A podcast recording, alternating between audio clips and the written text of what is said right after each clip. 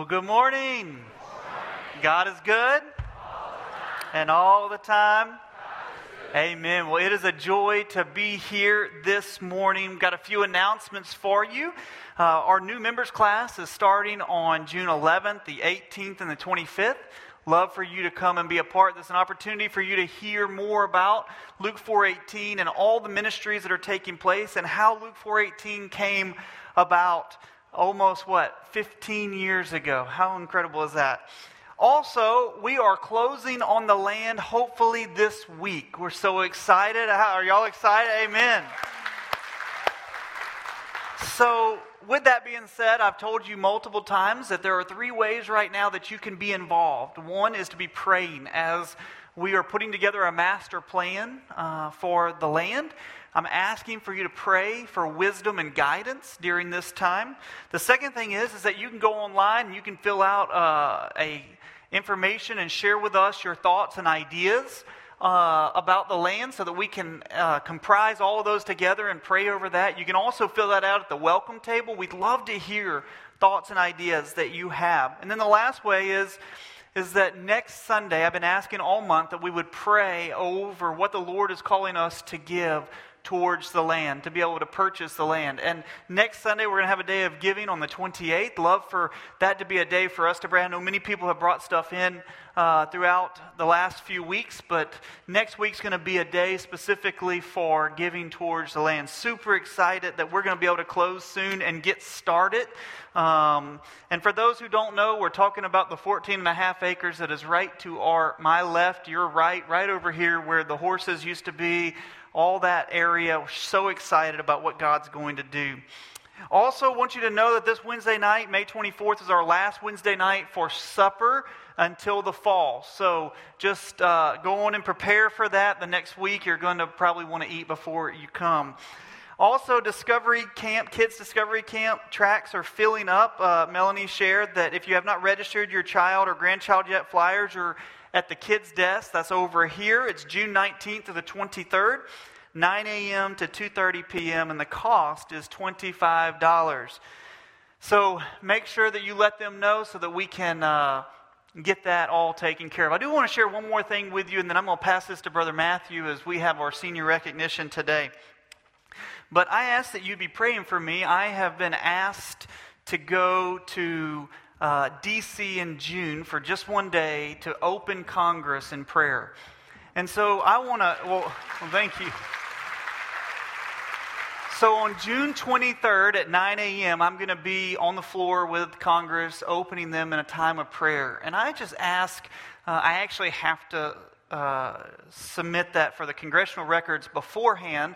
So I ask that y'all be praying as I pray over, Lord, exactly what do you want me to speak in that prayer? Um, super excited. It's an honor, but I will tell you the greatest honor is to stand right here and to proclaim God's truth and His word every day. But I ask you to be praying for me and uh, during that time.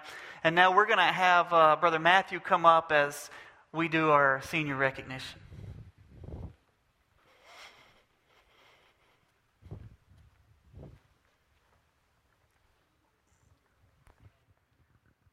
Well, good morning. It is a privilege this morning that we get to recognize our senior, Ryan Redden. Ryan, if you'll come on up here, Ryan is the son of Rick and Shirley Redden. We got to have a great dinner last night and enjoy some food together. Ryan's plan after graduation, at uh, graduating, I guess beginning of May, end of April, um, his plan is this fall to go into the Navy and serve our country in that capacity. And so, Ryan, we are excited for you. With that, we're giving you a book that I love to give all of our graduates 10 questions every teen should ask and answer about Christianity. And so, our prayer for you in that is that you read that and kind of solidify those answers as you go in the Navy and throughout the rest of your life to be solid in your faith. Brother Dave, you want to come and pray for him this morning? Absolutely. You know, it's kind of cool that last year we saw quite a few seniors. This year we have one and one from college, right? Or didn't we have one from another that could not be here. But we have such a young youth group and college group. Um, God has been blessing. And as you head off, uh, God has called you to continue to proclaim the truths of God's word to all those around as you serve God and, and, and bring people into the kingdom of God by proclaiming that truth. Let's go to the Lord in prayer. Uh, Father, it is a joy. Lord, the scripture tells us that we are called to raise them up in the way they should go, Lord. The scripture says that, that children are like arrows being shot out from the warrior. Uh, Father, we recognize that as Ryan goes forth, that, Lord, that, that we are sending him out as a, as a missionary wherever he goes to proclaim your truth. Uh, Father, as he endeavors upon uh, going into the, the Navy, Lord, we pray that you would strengthen him in the inner man according to the riches of your glory, so that Christ may dwell richly in his heart through the power of the Holy Spirit. Father, I pray that you would give him the words to speak, that when he opens his mouth, that the Holy Spirit proclaims through him the goodness of God. Father, I pray for his family, Lord, that as, as he steps out, Lord, that, that you would give them the peace of God that surpasses all understanding. But Father, most of all, I pray that your name will be glorified by the way that he lives his life, reflecting the image and character of you. Now, Lord, we love you, we praise you, and we give you all glory. For it's in your holy name, the name above all names, the name of Jesus, we pray. Amen.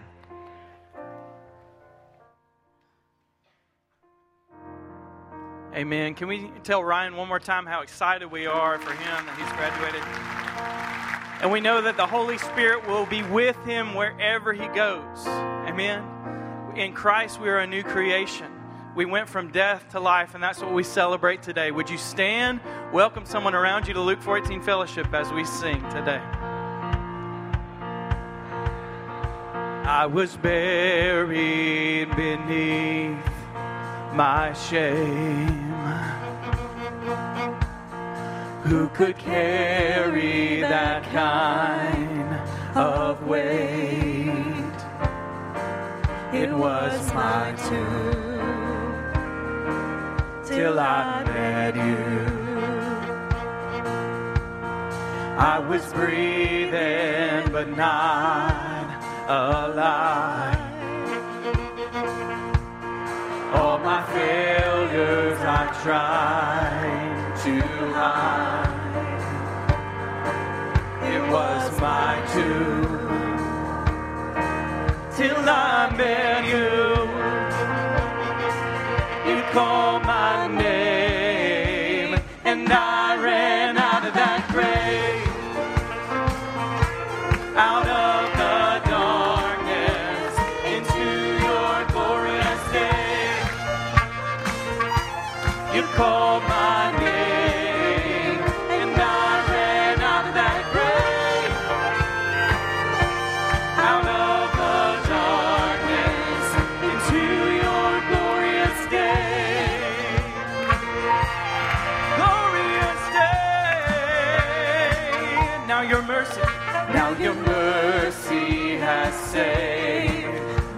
soul. Amen. Now your freedom is all that I know. The old made new. Jesus, when I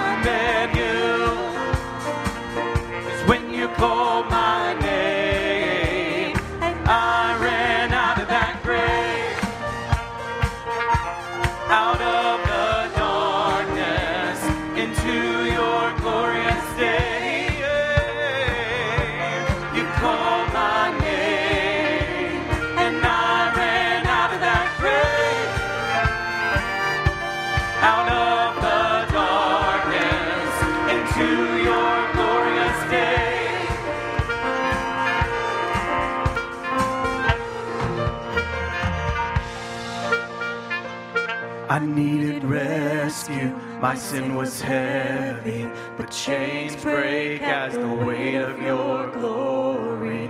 I needed shelter. I was an orphan. Now you call me a citizen of heaven.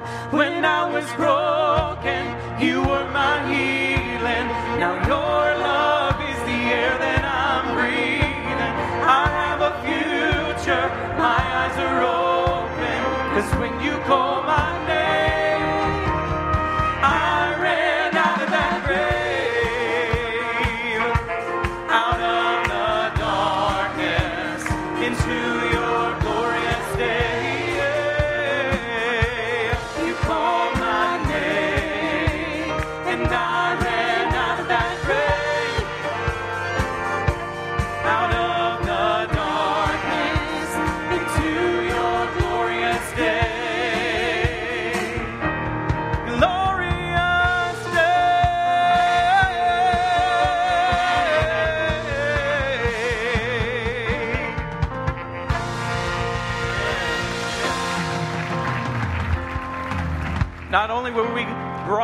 death to life, but we have been given a hope that cannot be taken away. That we're in the palm of His hand. He is our hope and in life and in death. What is our hope in life and death? Christ alone, Christ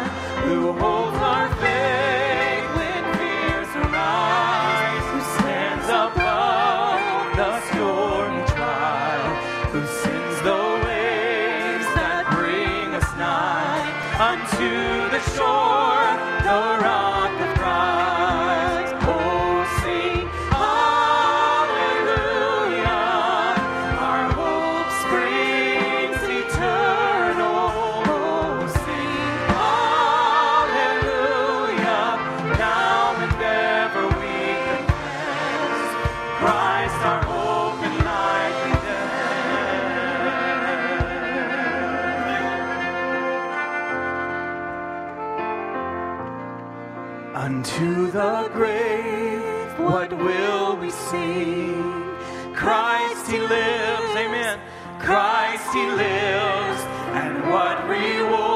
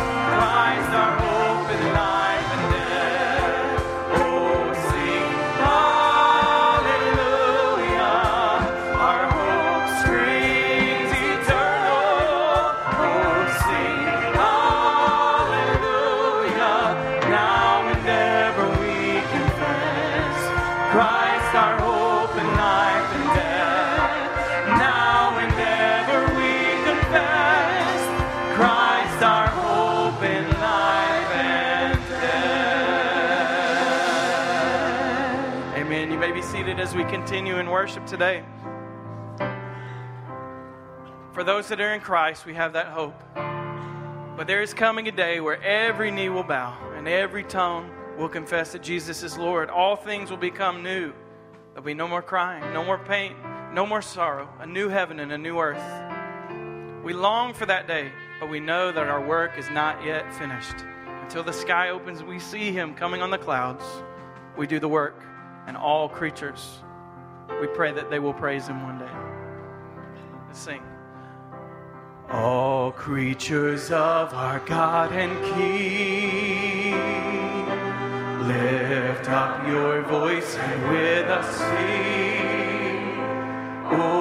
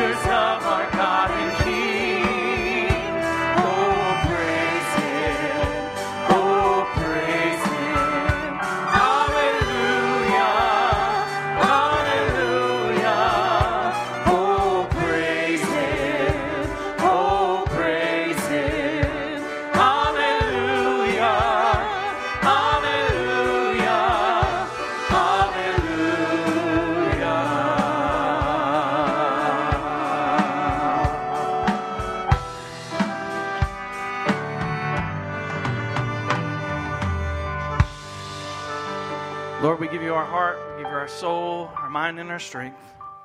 And every breath comes from you today, and we praise you for it. Great are you, Lord, and greatly to be praised in this place. You give life, you are love, you bring light to the darkness, you give hope, you restore every heart that is broken.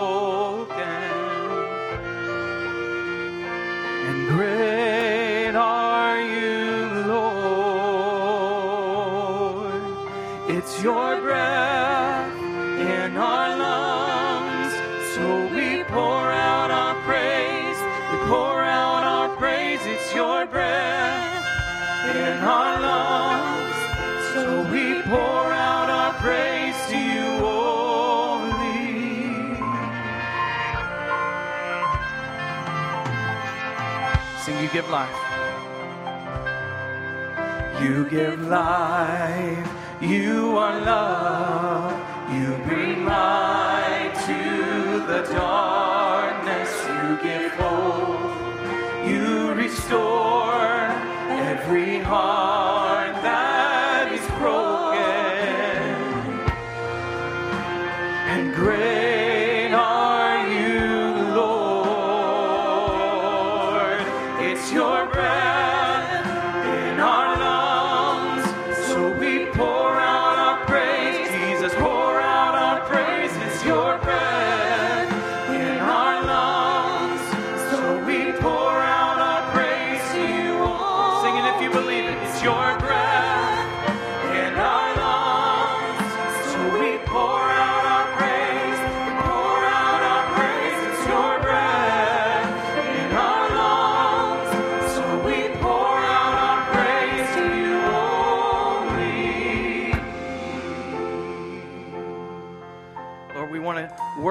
in spirit and in truth today, walking according to your word, getting to know one another as the family of God, and praising your name together to all the earth that will shout your name. And all the earth will shout your praise. Our hearts will cry, these bones will sing. Great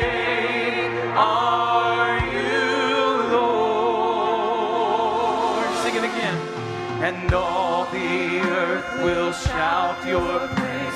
Our hearts will cry, these bones will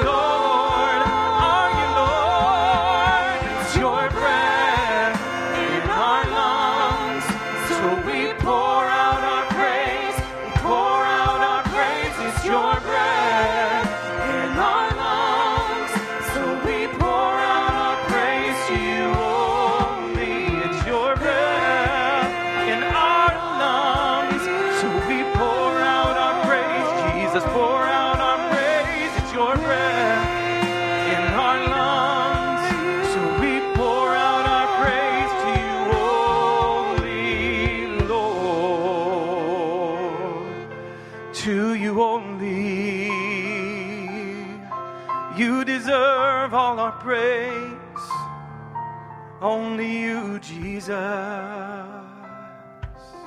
Amen. Let's pray together. Dear Heavenly Father, there is one name that is above every name, and that is Jesus Christ, our Lord, our Savior. You are love. You are light. You are the way, the only way to the Father. We celebrate that today. We connect our entire life to that one truth because of the hope that we found, because of the, the salvation that is there for us, that free gift.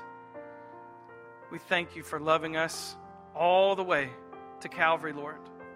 And now we know that you are not dead. You rose again, and you are seated at the right hand of the Father, interceding for us, singing over us today. We pray that we would give you back just a portion of what uh, you have done for us with all of our praise, our entire mind, soul, and strength. We give you our song today. In Jesus' name we pray, amen.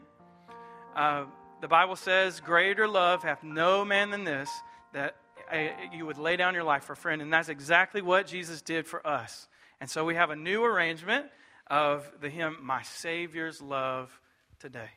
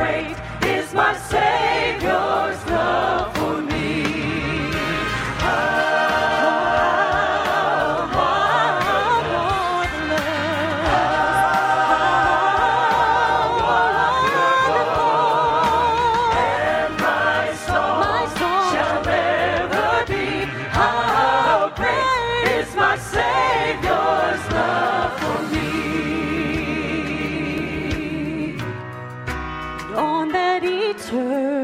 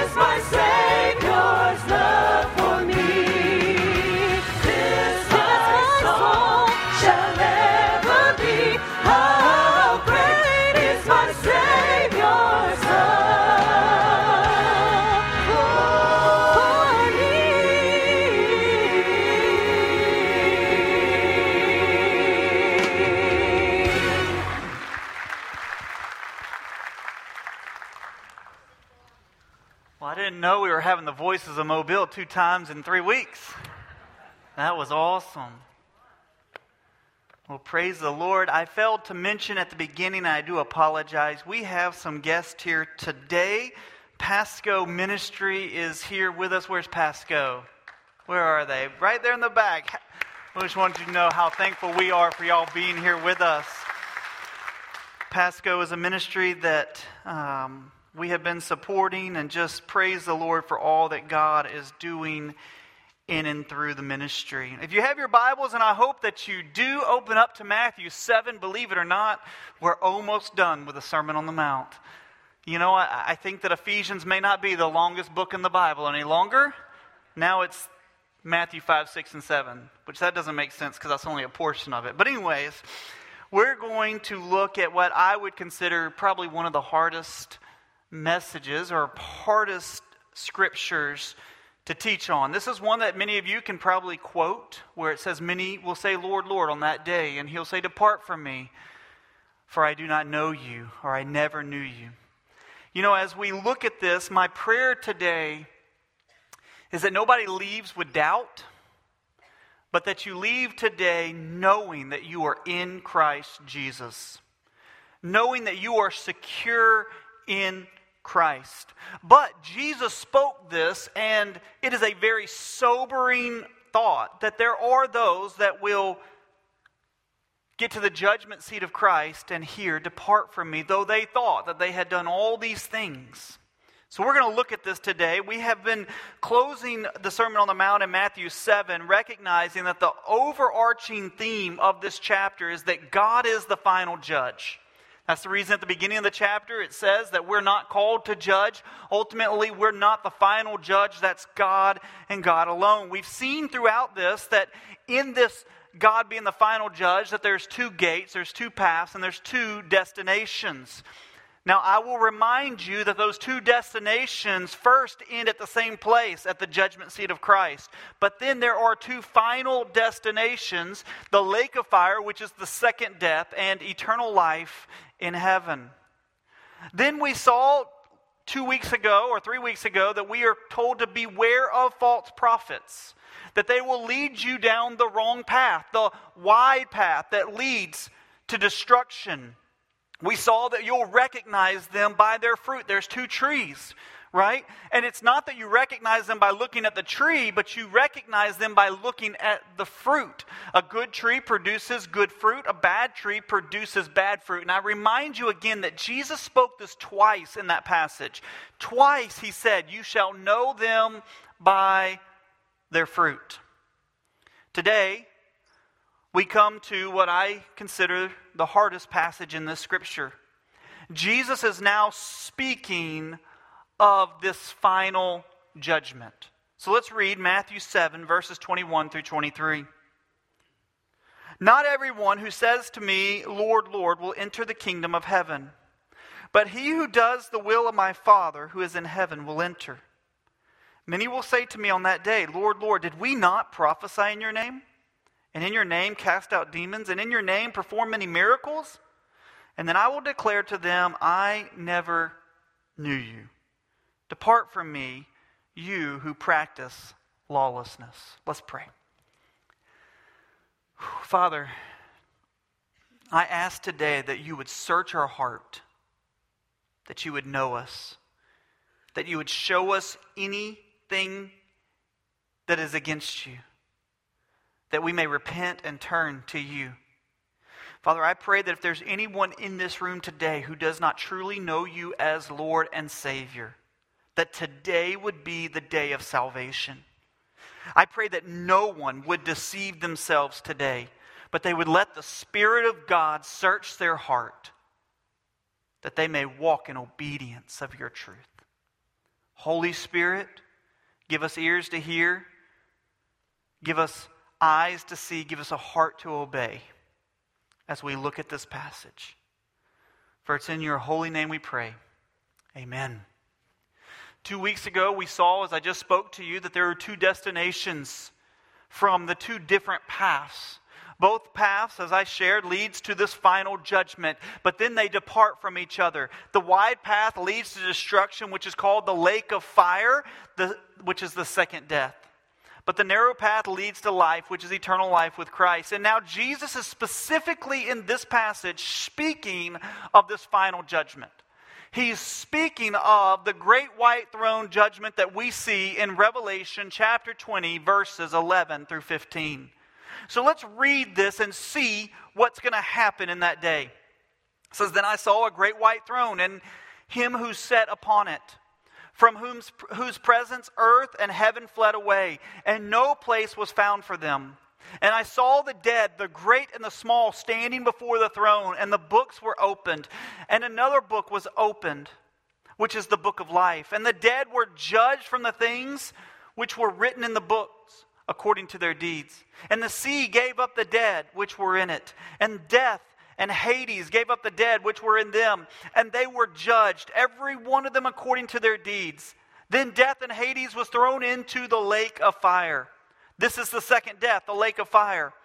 And if anyone's name was not found written in the book of life, he was thrown into the lake of fire.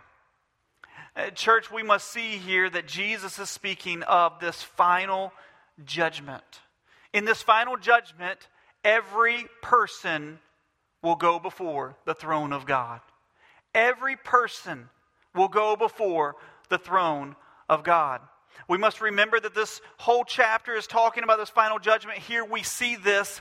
And the question in Revelation 20, 11 through 15 is Is your name written in the Lamb's book of life? It says here, Those whose name is written in the Lamb's book of life shall enter into the kingdom of heaven. Those whose name are not written into the Lamb's book of life, it says that they will be thrown into the lake of fire, which is the second death.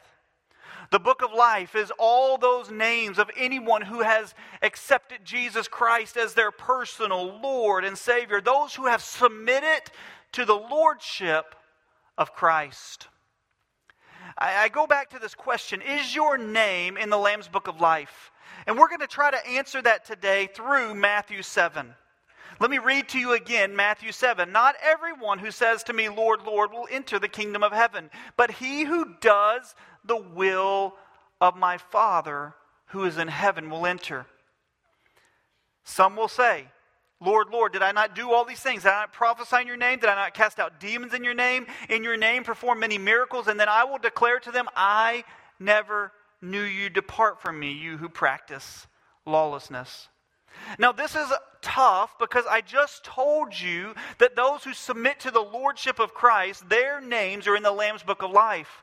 But now Jesus is saying, Many who say, Lord, Lord, will not enter into the kingdom of heaven. And not only that these people will not enter, but these are not only did they say that they say, Lord, Lord, but they also did works. in the name of Jesus. So, how do we know if your name is in the book of life or not? And we must look at what Jesus speaks specifically in this passage. In Matthew 7, he says, Not everyone will enter the kingdom of heaven, but he who does what? The will of the Father. I want you to just underline that. Those who do the will of the Father. Well, if those are the ones who will enter the kingdom of heaven and those whose names are in the Lamb's book of life, then those who do the will of the Father are those whose names are in the Lamb's book of life. So, what is the will of the Father? Let's look at that closely. Jesus speaks in John 6 about himself For I have come down from heaven not to do my own will, but the will of him who sent me. This is the will of him who sent me, that all he has given me I lose nothing but raise it up in the last day. Now, look at this passage very clearly, closely. For this is the will of my Father, that everyone who beholds the Son and what? Believes. Let's say that together. And believes in him will have eternal life, and myself will raise him up on the last day. So, what do we see here is the will of the Father that those would recognize that Jesus is the Messiah and that they would believe and submit to the Lordship of Christ. Those who behold the Son and what? Believe. Let me go even further. What is the will of the Father? Jesus gives this incredible parable in Matthew 21. And this parable in Matthew 21 really comforts my heart. Because Matthew 7 has been one of the toughest messages, one of the toughest passages that I've ever tried to preach on or even study. It says this in Matthew 21 28 through 32.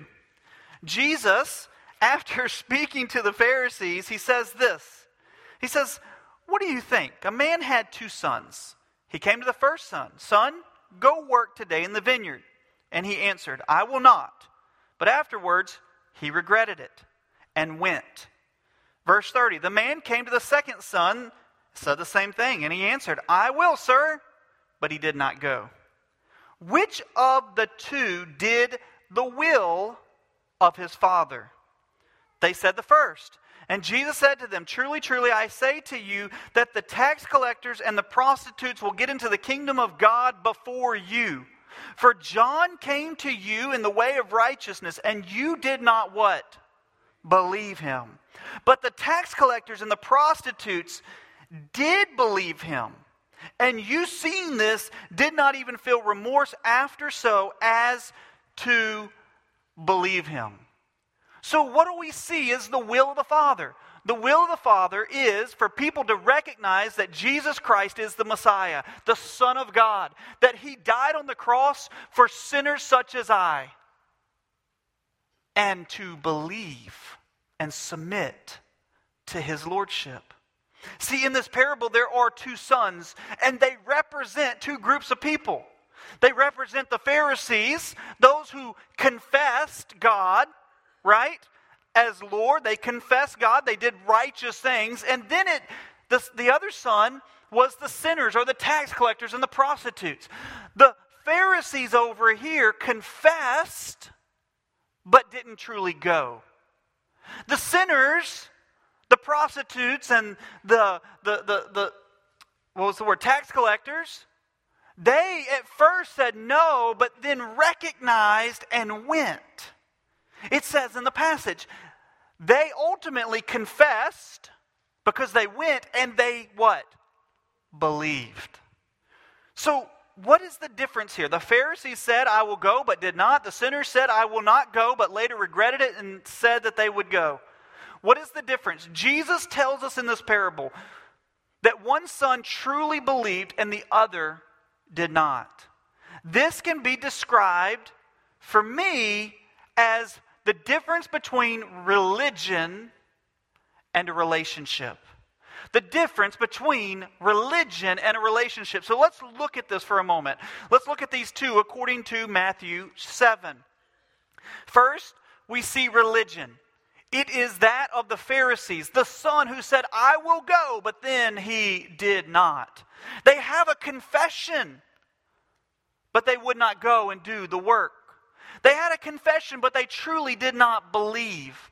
Now, think about the difficulty of this statement when Jesus said that your righteousness, your righteousness, must be greater than who? The scribes and the Pharisees. For you will not enter the kingdom, or you will not enter the kingdom of God. Listen, the Pharisees were known for their works, they were known for their confessions. Remember, everyone knew how devoted they were to God. Jesus warned in Matthew 6 don't pray like the Pharisees. The Pharisees prayed in a manner to show their devotion and their confession to not only to God and to people. Said don't don't fast like they do. Why? Because they wanted to show their works and their devotion to show how much they deserve heaven. Well, not only that, but think about the prayer of the Pharisee in Luke 18 with the, the, the Pharisee and the, and the publican. The Pharisee would stood and was praying this to himself God, I thank you that I'm not like other people. Swindlers, unjust, adulterers, or even like the tax collector. For I fast twice a week and I pay tithes of all that I get. Uh, church, in this moment, we see someone who is confessing but truly does not believe in Jesus Christ as the Messiah. There is a conf- they confess that God they confess God, but they do not truly believe in his son. They do not truly believe that, that God's son, Jesus, paid the price for their sin. And look at how Jesus describes them in Matthew 23. And in Matthew 23, you have the, the woes to the Pharisees, right? And it says this in 23, verse 27 and 28 Woe to you, scribes and Pharisees, you hypocrites! You are like whitewashed tombs, which on the outside appear beautiful, but on the inside they are full of dead men's bones and are all and all uncleanliness. So you too outwardly appear righteous to men, but inwardly you are full of hypocrisy and what? Here's that word again lawlessness. And lawlessness. Church, what we see here is that people can be very religious and their heart be far from God. People can be very religious and they can do a whole lot of activities, but their whole focus in doing good is to show how they deserve heaven. Church, I tell you all the time, David, how are you doing? Better than I deserve. And y'all know, I did hear that from Dave Ramsey, but I say that because I deserve hell. I, I deserve hell. But because of the blood of Jesus Christ upon the cross, He's purchased me and redeemed me. And now, instead of the destination of the lake of fire, my destination is in heaven with Christ. Not on my works, not because I deserve it, but because of the finished work of Jesus.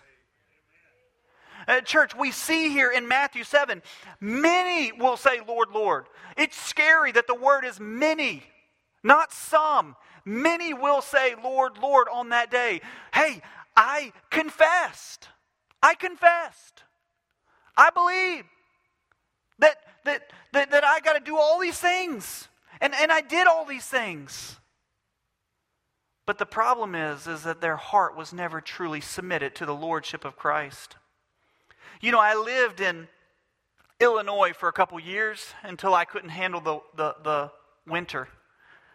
And I will tell you that ministry in Illinois is different than ministry in Mobile. But let me tell you why. Because in Illinois, if you claim to be a Christian, you probably truly were a Christian. But when you come down to the South in the belt buckle of the Bible Belt, most people call themselves a what? A Christian. Most people confess that Jesus or th- that they follow Christ. Most people have this confession and, and are members of the church and, and do good charitable works. But there's several people whose hearts are far from him. Their devotion is to show that they deserve. Their devotion is to prove that they're good enough. It's almost a works based religion. But see, up in Illinois, I knew who was lost and who was saved because you didn't gain much up there if you told people you were a Christian. But see, when we come down south, we have to deal with the fact that everybody says, Oh, I'm a Christian. I had somebody tell me the other day, I'm a Christian because I was born a Christian. I was like, Well, the scripture says you were born a sinner. See, in the South, so many people confess Christ. They say that they are a Christian, they're a Christ follower, but it's a simple confession and there's no submission.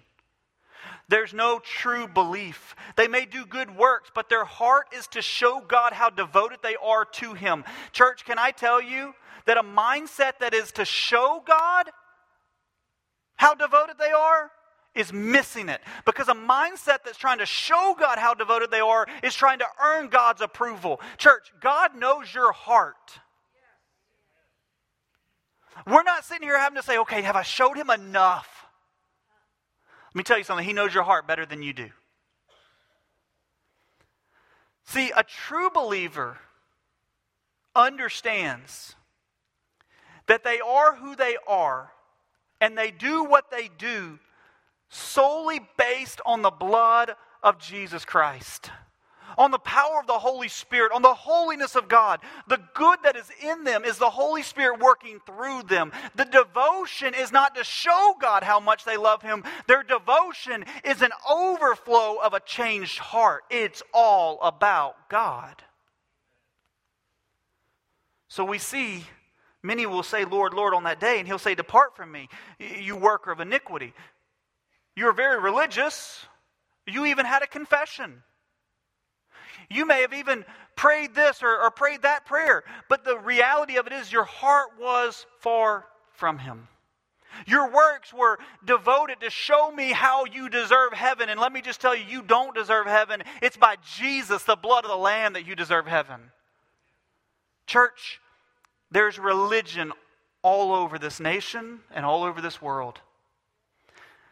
I love what Brother Fred told me years before he passed away. He said, David, when you get to heaven, you're going to be surprised at some of the people that are there. But then he also said, You're also going to be surprised at some of the people who aren't there. And I was like, Wow, that's, that's kind of a scary truth. Uh, so we recognize here that, that there are those who are practicing religion, but do they have a relationship? Let me go back to Matthew 20, uh, to, to the parable in Matthew 21. The ones who had a true relationship with Christ are those who truly what? Believed. Those who truly believed. And we'll see here in a minute that true belief leads to a submission to the lordship of Christ. Uh, see, now we see that there's religion, but let me look at now the relationship. Who were those in the parable who represent someone who has a relationship? It was the prostitutes and the tax collectors. They recognized that they were sinners in need of a Savior. They had a confession, but their confession went further to a true belief. So let me take just a moment. The Romans Road gives us, uh, in many places in Scripture, gives us how to be saved. The Romans Road tells us in Romans 3 that all have sinned and fallen short of the glory of God. In Romans 6:23 it says that the wages of sin is what? Death, but the free gift of life is uh, free gift of God is eternal life in Christ Jesus our Lord. It says in Romans 5 8 that God demonstrated his love for us, that while we were sinners, Christ died for us. And then when you're walking through the Romans road, first you recognize we're all sinners. Second, we recognize that that sin has brought about death in our life. Third, we recognize that God's love sent his son to pay the price for our sin. But then you get to Romans 10 9 and 10. And let's look at this. If you what? Confess with your mouth Jesus as Lord. And what? Believe in your heart that God raised him from the dead. Then you shall or will be saved. Verse 10 says this. It says, For with a heart, with the heart a person believes, resulting in righteousness. And with the mouth he confesses, resulting in salvation. I love what verse 11 says. For the scripture says, Whoever what? Believes in him will not be disappointed. We must recognize that it's not simply a confession, it's a confession that believes that Jesus truly is who he says he is, that brings about a submission to the lordship of Christ. This brings about that relationship. I've told you many, many times that at the cross, Jesus said that, that it is finished. And, and he was talking about the sacrifice, right? The sacrifice is finished as he gave his life for you and for me. But he was also saying it is finished. The religious basis of sacrificing animals and all these things, it was finished. The veil had been torn from top to bottom, and it's no longer religion, it's now a relationship through the blood of Jesus Christ. He even says this in John 5. Jesus says, Truly, truly, I say to you, he who hears my word and what? Believes him who sent me has eternal life and does not come into judgment, but has passed out of death into life. Church, can I ask you this question today? Have you confessed with your mouth that Jesus is Lord? But have you truly believed in your heart that God raised him? From the dead. Because the scripture tells us in Matthew 7 that there are going to be some who are going to have a real big shock on the day of judgment. I did all these things, I confessed. And they're going to hear, Depart from me, you worker of iniquity. The question today, the question today is Have you truly confessed Jesus as Lord and believed in your heart that God raised him from the dead. The scripture says, Then you shall be saved. Church, can we, in the last 10 minutes today, can we just truly examine our heart today? I don't want anybody to have doubt of their salvation, but at the same time, I don't want anybody to be deceived. Are you willing to examine your heart? You know, our human response to examining our heart is often fear of what we're going to find. And so, because we have fear of what we're going to find, you know what we often do? Push it off till tomorrow. We say, you know what? I'm just going to ignore it. We even like to get real busy. I love what Brother Richard Atwell says busyness is being under Satan's yoke. Think about this for a second. We like to just fill ourselves with so much stuff that we don't have to think about it. But can I tell you, you can ignore examining your heart, but you'll not keep yourself from going before the judgment seat of God. You can ignore all day long, but there's going to come a day that you will stand before the throne of God and your heart will be laid bare before Him. See, the scripture tells us in Psalm 139, 23, and 24, and I think this should be our prayer as we examine our heart here. Search me, O God, know my heart. Try me and know my anxious thoughts, and see if there be any hurtful way in me, and lead me in the everlasting way. So we pray that. We ask God to search our heart, to show us if there is uh, religion instead of relationship in our life, if we are focused more on trying to prove that, that we are good enough, or, or that we just have a confession without a true belief and submission. And so, Father, I pray that you would show that to each of us today, starting with me. True belief. Remember, the question here is Have you confessed and truly believed that Jesus is Lord and Savior? True belief will lead to the submitting to the Lordship of Christ. If you truly believe that Jesus is the Son of God, if you truly believe that your sin has a wage, and that wage is death.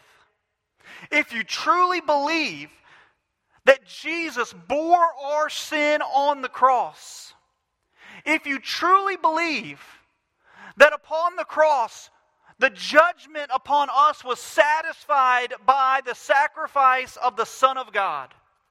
And if you truly believe that Jesus died on the cross but rose again on the third day, if you truly believe all of that, then it will put, lead you to a place of submitting under the lordship of Christ.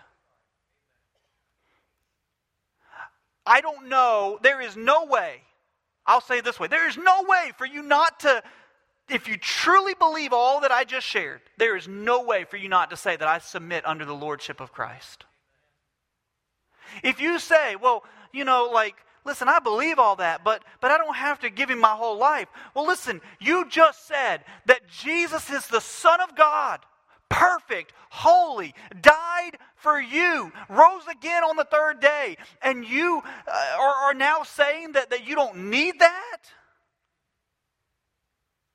then you don't truly believe it. True belief will lead to a submission to Jesus being the Lord of our life. And Brother Fred said it all the time. I know he was quoting somebody, and I don't know who it was, so I'm just going to say Brother Fred said it. But Brother Fred said all the time if he's not Lord of all, then he's not Lord at all.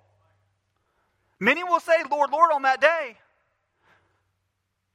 If he's not Lord of all, Church, if you truly believe in the gospel, it will bring you to a place of submission to the lordship of Christ. Submitting your life under the lordship of Christ means that you give him all authority. You lay it all before him. The only thing that you can bring to God is the sin that separated you from God. You lay your life down and say, Father, my life is yours. It's all yours. You lead me, you guide me, you direct me. Fill me with the Holy Spirit and let the fruit of righteousness come forth. The fruit of the Spirit come forth from my life, not in my power, not in my strength, but by the Holy Spirit as I abide and dwell in you. But let's go a little bit further. If you truly believe in the gospel, then you will place, you will submit yourself to the Lordship of Christ. And if you submit yourself to the Lordship of Christ, then you will believe and follow the entirety of His Word. Let me just say this again. If you submit to the Lordship of Christ, you're not going to sit here and say, well, you know what, I'm going to take this part out and this part out.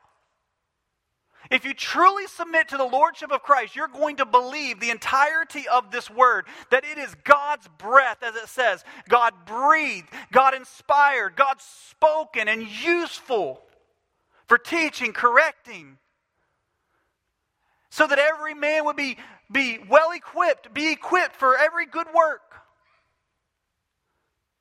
The church, we must recognize that we must believe the entirety of his word. Let me explain to you why. John chapter 1 says this The word became what? Flesh and dwelt among us. Who was John speaking about? The word became flesh, Jesus. So if you say that parts of this isn't true, do you truly believe in Jesus? Let me just say it again. If you say that, hey, the Word became flesh and dwelt among us, Jesus, the Word, right? And now you're saying, well, there's parts of this that isn't true. Have you truly submitted and believed that Jesus is the Son of God, the Messiah? The Word became flesh. Church, you can't have it both ways. Now you may say, but, but David, there's hard things in the Scriptures. Absolutely, there's hard things in the Scripture. But when you have submitted under the lordship of Christ, you recognize that God is good and right and pure and holy, and everything that He has given us is for our good and for the kingdom of God. And so you say, man, there's some hard stuff in the scripture. There is some hard stuff in the scripture. And praise God that it's through the Holy Spirit that we can walk in obedience of His word.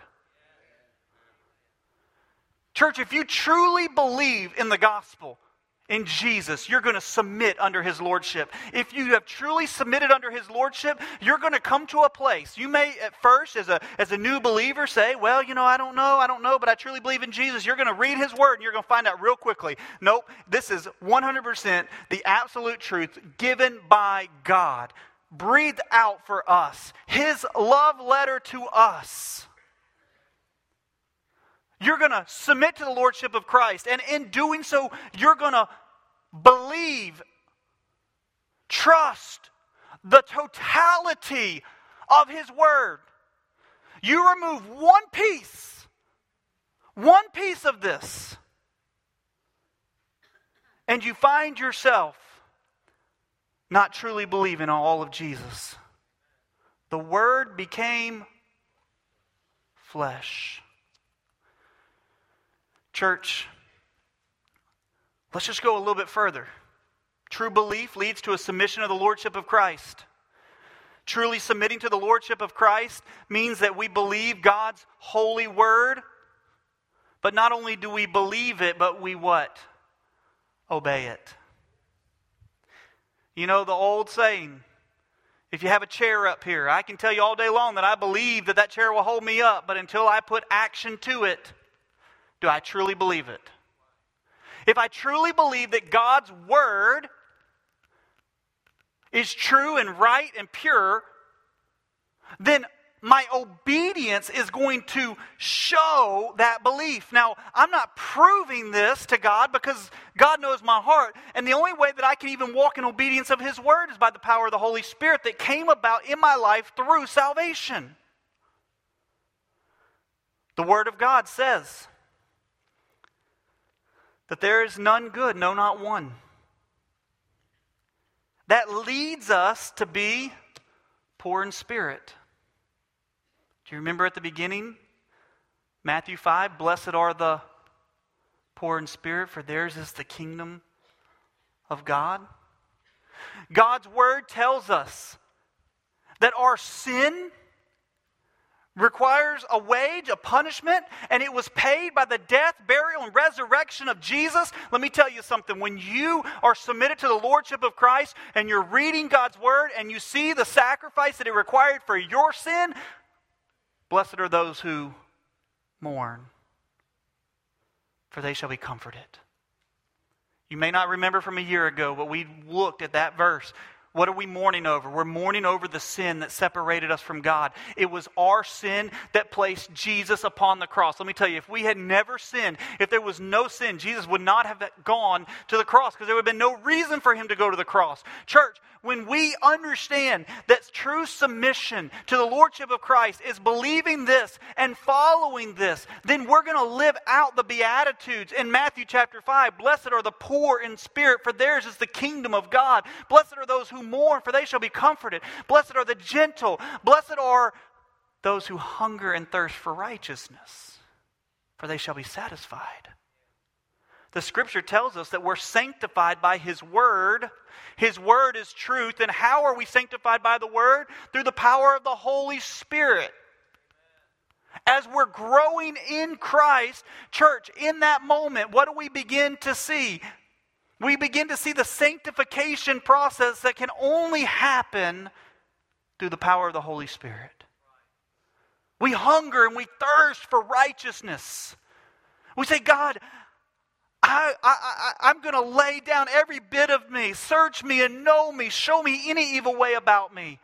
Not so I can sit there and say, Oh, I've messed up again. That I can repent, lay it down, and say, Father, use me because I want to look more like your Son every day.